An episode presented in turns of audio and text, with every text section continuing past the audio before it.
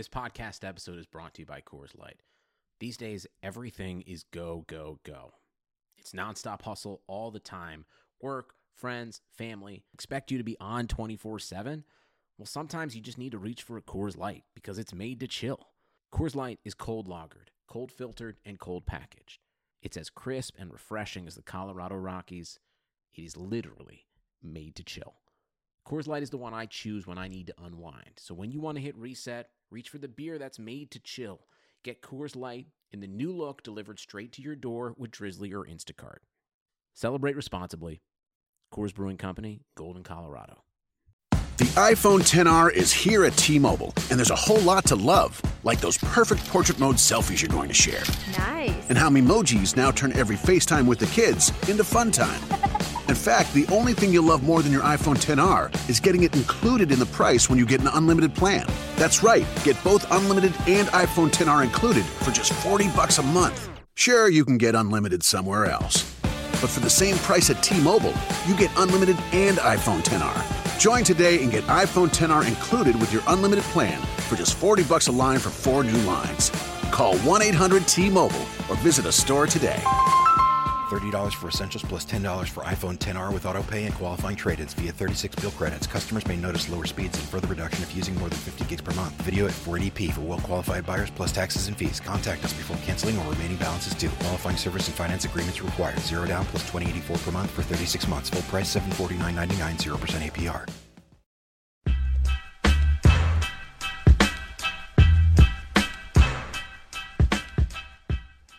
How's it going, everyone? Welcome back to another episode of the Hardwood Knocks. This is Adam Fromal here with Dan Favale and Andy Bailey, and today's topic of conversation is going to be the Memphis Grizzlies. Uh, Memphis is sort of an interesting team to me because they they they've stuck with the same core for so many years now, and in some ways, it feels like they've reached their ceiling with the front court combination of Marcus Gasol and Zach Randolph. But nonetheless, they're they're running it back this year one more time, trying to improve on 55 wins from last season and remain sort of on that fringe of title contention. So the, the natural first question to ask here, and I'll, I'll direct this one to Dan, is just do you think that they need to make any significant changes, or is their current direction a, a feasible one? I mean, their current direction is, you know, totally fine. Fall in love with it if you're totally okay with the idea of being fifth in the iPhone 10R is here at T-Mobile, and there's a whole lot to love, like those perfect portrait mode selfies you're going to share. Nice. And how emojis now turn every FaceTime with the kids into fun time. In fact, the only thing you'll love more than your iPhone 10R is getting it included in the price when you get an unlimited plan. That's right, get both unlimited and iPhone 10R included for just 40 bucks a month. Sure, you can get unlimited somewhere else. But for the same price at T-Mobile, you get unlimited and iPhone 10R. Join today and get iPhone 10R included with your unlimited plan for just 40 bucks a line for four new lines. Call 1-800-T-Mobile or visit a store today. $30 for essentials plus $10 for iPhone 10R with autopay and qualifying trade-ins via 36 bill credits. Customers may notice lower speeds and further reduction if using more than 50 gigs per month. Video at 480p for well-qualified buyers plus taxes and fees. Contact us before canceling or remaining balances due. Qualifying service and finance agreements required. Zero down plus 2084 per month for 36 months. Full price 749.99. 0% APR. Western Conference every year. They need to make substantial changes. I get they were trying to do that when they acquired Jeff Green last year. I know Zach Lowe over at Grantland was talking about how Memphis really sniffed around at Danilo Gallinari hard uh, last season. They do need to make an acquisition like a Gallo level player to be a legitimate uh, title contender in the threat. That borderline, I don't want to use star because Gallo's not a star, but they need that guy who could stroke threes, space the floor up front, and sort of just be that spark. That's something they haven't had even before Rudy Gay left. Like it's just this offense isn't modern enough. It doesn't shoot threes. You're relying on these two guys in the post who are getting older. Again, Z-Bo and Gasol are good players, and Randolph's contract is a steal. But now you have a 30 year old Mark Gasol under contract for five years. Randolph is getting older and approaching 35 himself. You know, Mike Conley is fine again, but he's not even a great three point shooter. They need a more modern offense. The defense, as we know it, will always be good, if not great. But the offense is always going to be mediocre at best, and that's a problem, especially in that high octane West.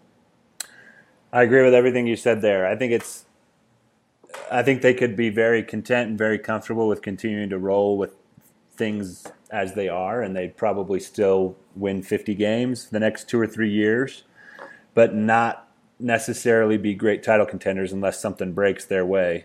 Um, just to kind of, they did make that Jeff Green acquisition, and we can maybe get into this a little bit more earlier. I might be kind of jumping the gun, but that was a complete backfire. Um, the team. What did they give up for him? That's a good question. Somebody I, wasn't it like uh, centered around Tayshaun Prince?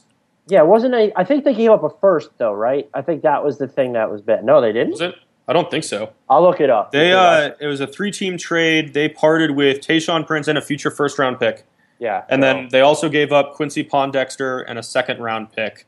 And they added Russ Smith as well, who I don't think who is still on the roster, but I hasn't understood the deal at the time, I, and I actually kind of liked it. Um, but Jeff Green has been a, a negative player on multiple teams over the last few years. Last season, he was when he was on the floor, the Grizzlies had a net rating of minus one, and when he was off, they had a net rating of plus eight point eight.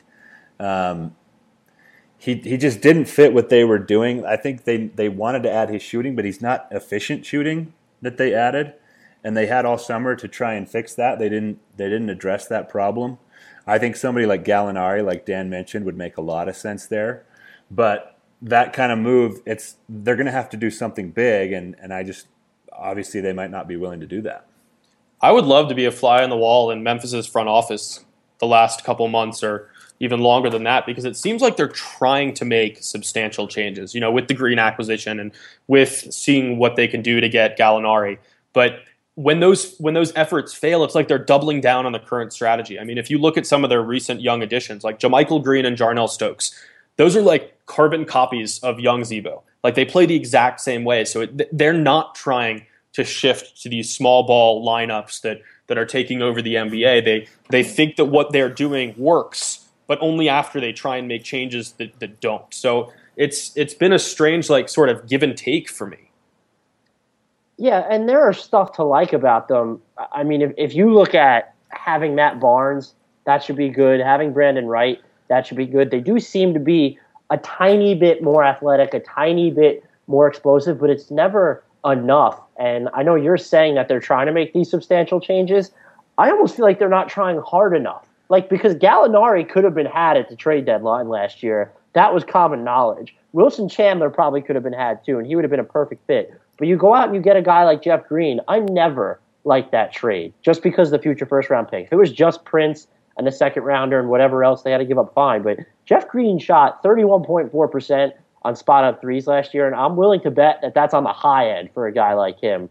So they again, they need to make they need to take bigger risks. I even advocated over the offseason, it was very unpopular, that it was time to part ways with either Zach Randolph or Marc Gasol. You Yeah. try and trade one of them. They could have tried to negotiate a sign and trade with Marc Gasol to get a little bit younger, a little bit more athletic, a little bit more modern. I mean, right now it, it feels like they're stuck because they have their core in place, and that's Conley, Randolph, and Gasol.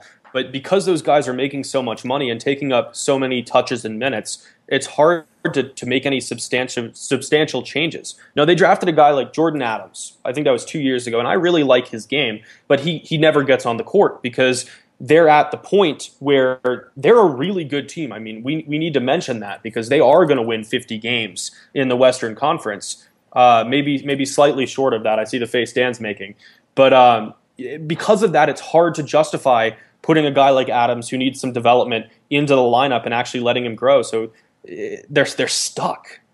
This has got to be, I would think, one of the hardest positions to be in if you're a general manager or working in a front office in any capacity. When you have a team that is that's really good, 50 wins in the NBA is a really good team, but sometimes you have to kind of ask yourself, is it good enough to get to the next tier where we can actually compete for a title? And if you're just banging your head against that wall for three or four years, uh, it might be time to start over. As hard as that is when you have a 50 win team on your hands, it, it might seem kind of crazy to, and not necessarily start over, but maybe make one or two big moves. Um, you know, I just imagine that's that's something that's got to be really difficult for this front office to deal with. my whole thing with them is it's going to get harder for them to improve because of how expensive it's going to get just to maintain this team. Zach Randolph, they'll probably part ways with after 2016, 2017. But you have Mike Conley's going to be a free agent next year. Courtney Lee's going to be a free agent next year. Jeff Green, I assume they won't bring him back. He'll be a free agent. Matt Barnes will be a free agent. If they want to keep this team together, they're not going to have money to add anything else. And I'm just looking at their roster right now, and here's going to be a big thing for me. Of their 10 players that I'm going to predict, those are going to be their top 10 minutes getters for next season. How many of them are 25 or younger? Is that some Are any? trivia? Yeah, I'm going to say some, uh, Is, is Brandon Wright the only one?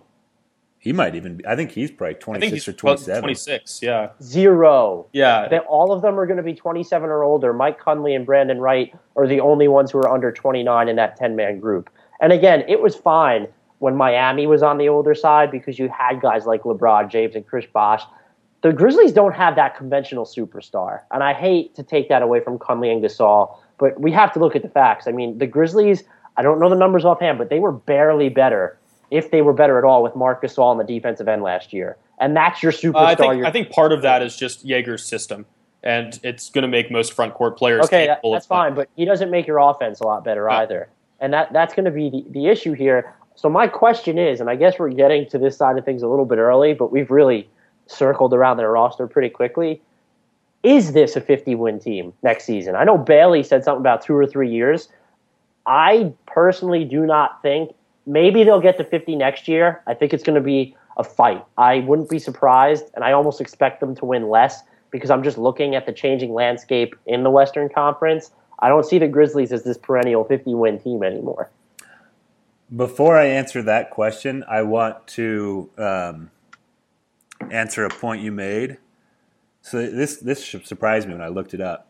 The Grizzlies' defensive rating when Gasol was on the floor last season was 101.9, kind of middle of the pack um, for the NBA.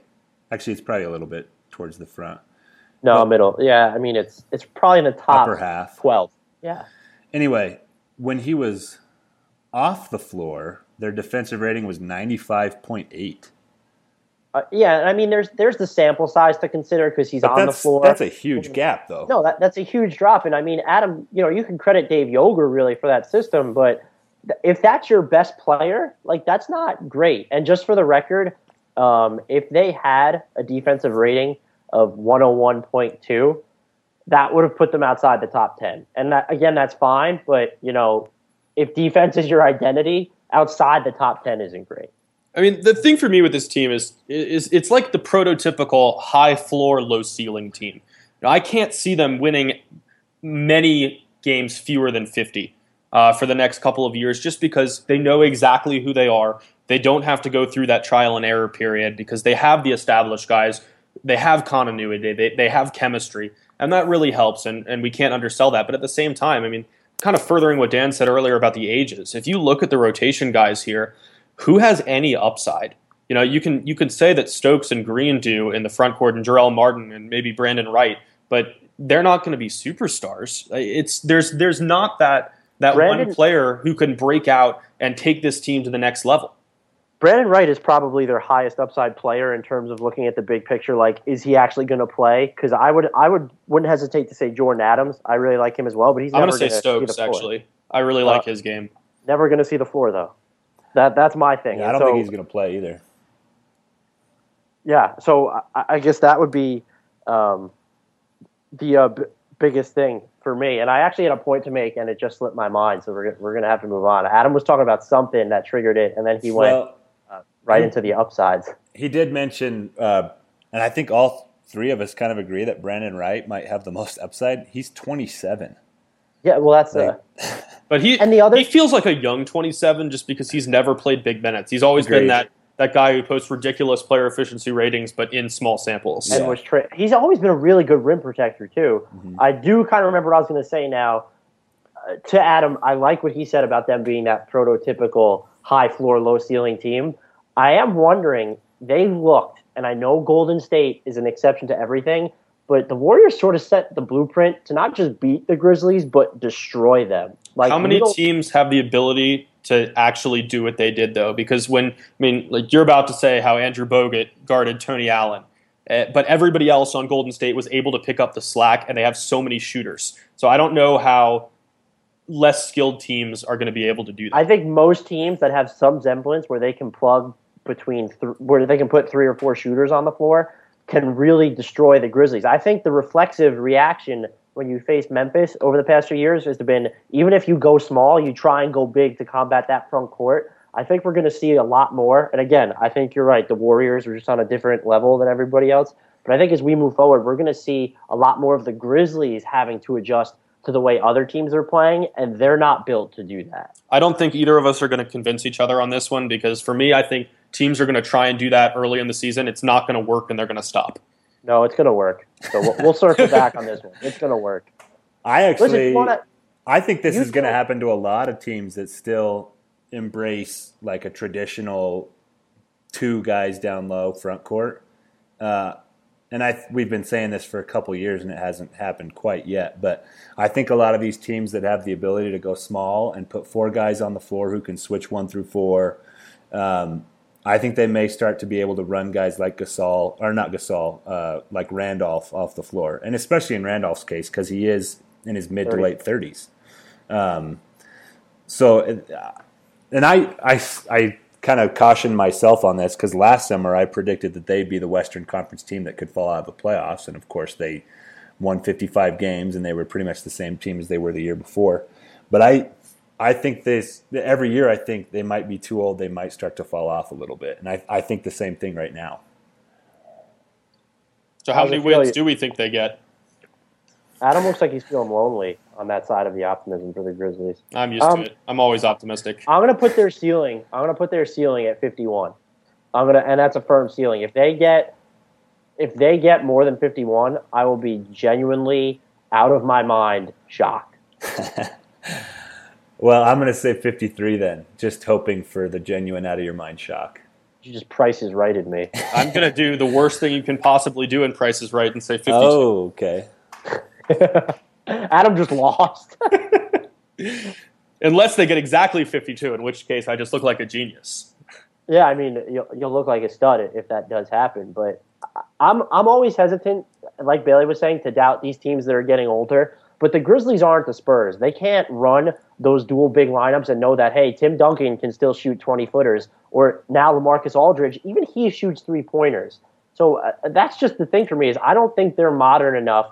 And to win a championship, I do think that you need to be a balanced team. And the Grizzlies will always trend on the defensive side hard because their offense isn't good enough. And I think we saw their defense regress a little bit last year. So if you're not going to have that top five defensive unit to rely on, and maybe they get back there this year, but if you're not going to have that, how do you win 50 games in the Western Conference? It's just, again, next year, if you guys want to say it probably happens, that fine. But just looking beyond next year, I don't see how they're still that consistently 50 win fringe contender. Yeah, I don't. I, I would actually agree with you that beyond this year, because like I said, every year I feel like age is going to catch up to them, and so if it doesn't this summer, it's more likely to next summer. I, they have a very short window, and that's why I go back to what I said earlier that they might need to make a drastic change. But I think as constructed right now, it's it's still not crazy to think that they're a 50 win team again. So I guess here's a good question: What's it going to take for them to obliterate our expectations? You know, even Adam, who seemed to fall on the more optimistic side, was pretty. They're, they're not going to. I mean, unless, seriously, unless unless they make a gigantic trade at the deadline. So that's what we've just settled on. It's that they have to get like a Gallo like player. With this, Is that not, even enough? I don't think even a Gallo like player. I think without completely blowing it up and changing their scheme, that they they're capped out. You know, like I said, high floor, low ceiling. You know, I I think they're going to be better than you do, Dan. But even then, I, I would be shocked by 55 wins. What about uh, you, Bales? Do you see? Is it anything? It has to be a blockbuster, I guess. Yeah, I would I would have to because their identity has been established over the last two or three years, and I, I can't really imagine this team doing anything different than what they've already shown us. I mean, barring injuries, I think this is one of the teams where, in the last couple of years, really, where I would feel most confident having to to pinpoint their wins within like a five win range. Yeah, I I think that's a good call. I think you could probably firmly put them in that 48 to 53 category and know that they're they're 50, not. 55. No, 48 53 for me. Forget that. But now that we are done railing against the Grizzlies, I kind of smell Bacon, bacon. Where's the bacon? I smell bacon, bacon, bacon. Gotta be bacon. Only one thing smells like bacon. That's bacon. Yes, it is once again time for What Burns My Bacon, and we will be handing the bacon flavored talking stick to Adam Fromal this time around. You know, while while we're recording this podcast, it's a it's a Saturday and there's college football on, and it's unbelievable how many top notch schools are playing cupcakes. You know, like Georgia just finished beating Southern University 48 to 6. Ohio State's kicking off against Western Michigan. And the thing is like I get the need to have one or two preseason games mixed in with your schedule for these power conference teams. But like Ohio State has played Northern Illinois and Hawaii the last 2 weeks. Georgia already played Louisiana, Monroe, and Vanderbilt probably counts as a cupcake as well. And there's just there's too many of these. You know, we don't we don't need to see the ridiculous blowouts. It's it's one thing if you're playing a prolonged schedule where you still have a chance to play all the top-notch schools and other conferences, but a college football schedule lasts 12 games. So for a team like Ohio State, that's literally a quarter of their schedule is coming against complete pushovers. And I just I wish that the teams had the courage to to make harder scheduling choices and test themselves and show their true capabilities to the country. Well, I That was like a mic drop. That, well, that's our second mic drop of the day. Then, um, at or Dan had one earlier. I go to law school, as you guys know, but our listeners probably don't. At Wyoming, that would be like the ultimate cupcake for these teams to schedule. And they probably would. So we're zero and three right now, and it's the, the just started the second quarter. They're down fourteen to zero to New I mean- I mean, to some extent, it makes sense. Like because these schools are paying the smaller schools money to come play and to just get an easy win. But it's and I'm fine with that once or maybe twice. It's just it's too much of the schedule now. I, I almost think I don't want to get too profound on this, but that's just the problem with people in general is who really looks to challenge themselves enough. You always want to take what's the sure thing or what you think is going to get you where you want to go the easiest. And so making these schedules is just sort of like that would be the comparison. I totally agree. I think it's good for competition. I do like the cupcake games for the smaller schools sometimes because I've always been a guy in pickup basketball, pickup football. I want to get my ass beat. I want someone to make me work, and I think that's a good learning experience. But for the other side, it's probably not that valuable. And, and you know, to be fair, there are occasionally games like this season. We saw Auburn play Jacksonville State, and they needed that last that last minute comeback to win, and that would have been a historic upset. We get games like Michigan and Appalachian State, but those are too few and far between to really justify what's happening. And unfortunately, I don't think we're going to see a major change until the the bowl committee starts implementing strength of schedule even more than it already does. I agree. and I would like to encourage Dan to take that analogy and, and lead off whatever TED talk he gives in the next few years. We all got to challenge ourselves more. Um, that'll wrap up this edition of Hardwood Knocks. If you guys can all smell uh, Adam's bacon, you can talk to him about it on Twitter at Fromal09, F R O M A L 09, or you can talk about the Grizzlies or whatever else uh, tickles your fancy. Um, you can find Dan on Twitter as well. He's at Dan Favale, F A V A L E. I'm at Andrew D. Bailey, and all three of us are at Hardwood Knocks. You can find us at any of those handles. Uh, subscribe to us on iTunes. Give us five stars or whatever amount of stars you feel we deserve. Subscribe to Even to six us. if you want. yeah, figure out a way to do six. I think iTunes would bump us up the charts if you did that. Um, if you don't have iTunes, you can also find us on Stitcher. And we really appreciate you guys tuning in. And until next time, and I can't believe we didn't mention him in this episode. Oh my Shout out gosh. to Beno Udrih, the best backup point guard in the NBA. Who's headed for a Trey Burke like year? Skydiving. This is amazing. Yeah, but you know what else is amazing? An iPhone 6S for just 49 bucks at Metro. Really? Imagine streaming all the way down with that amazing camera. I'm switching. That's smart. You know what else is smart? Parachutes. Switch to Metro and get an amazing iPhone 6s for only 49 bucks. Metro by T-Mobile. Phone offer requires port in of number not currently active on T-Mobile network or active on Metro in past 90 days. See store for details and terms and conditions. Skydiving. This is amazing. Yeah, but you know what else is amazing? An iPhone 6S for just 49 bucks at Metro. Really? Imagine streaming all the way down with that amazing camera. I'm switching. That's smart. You know what else is smart? Parachutes. Switch to Metro and get an amazing iPhone 6s for only 49 bucks. Metro by T-Mobile. Phone offer requires port in of number not currently active on T-Mobile network or active on Metro in past 90 days. See store for details and terms and conditions. Sugar Ray Leonard, Roberto Duran, Marvelous Marvin Hagler, and Thomas Hearns. Legends, whose four way rivalry defined one of the greatest eras in boxing history. Relive their decade of dominance in the new Showtime sports documentary, The Kings, a four part series premiering Sunday, June 6th, only on Showtime.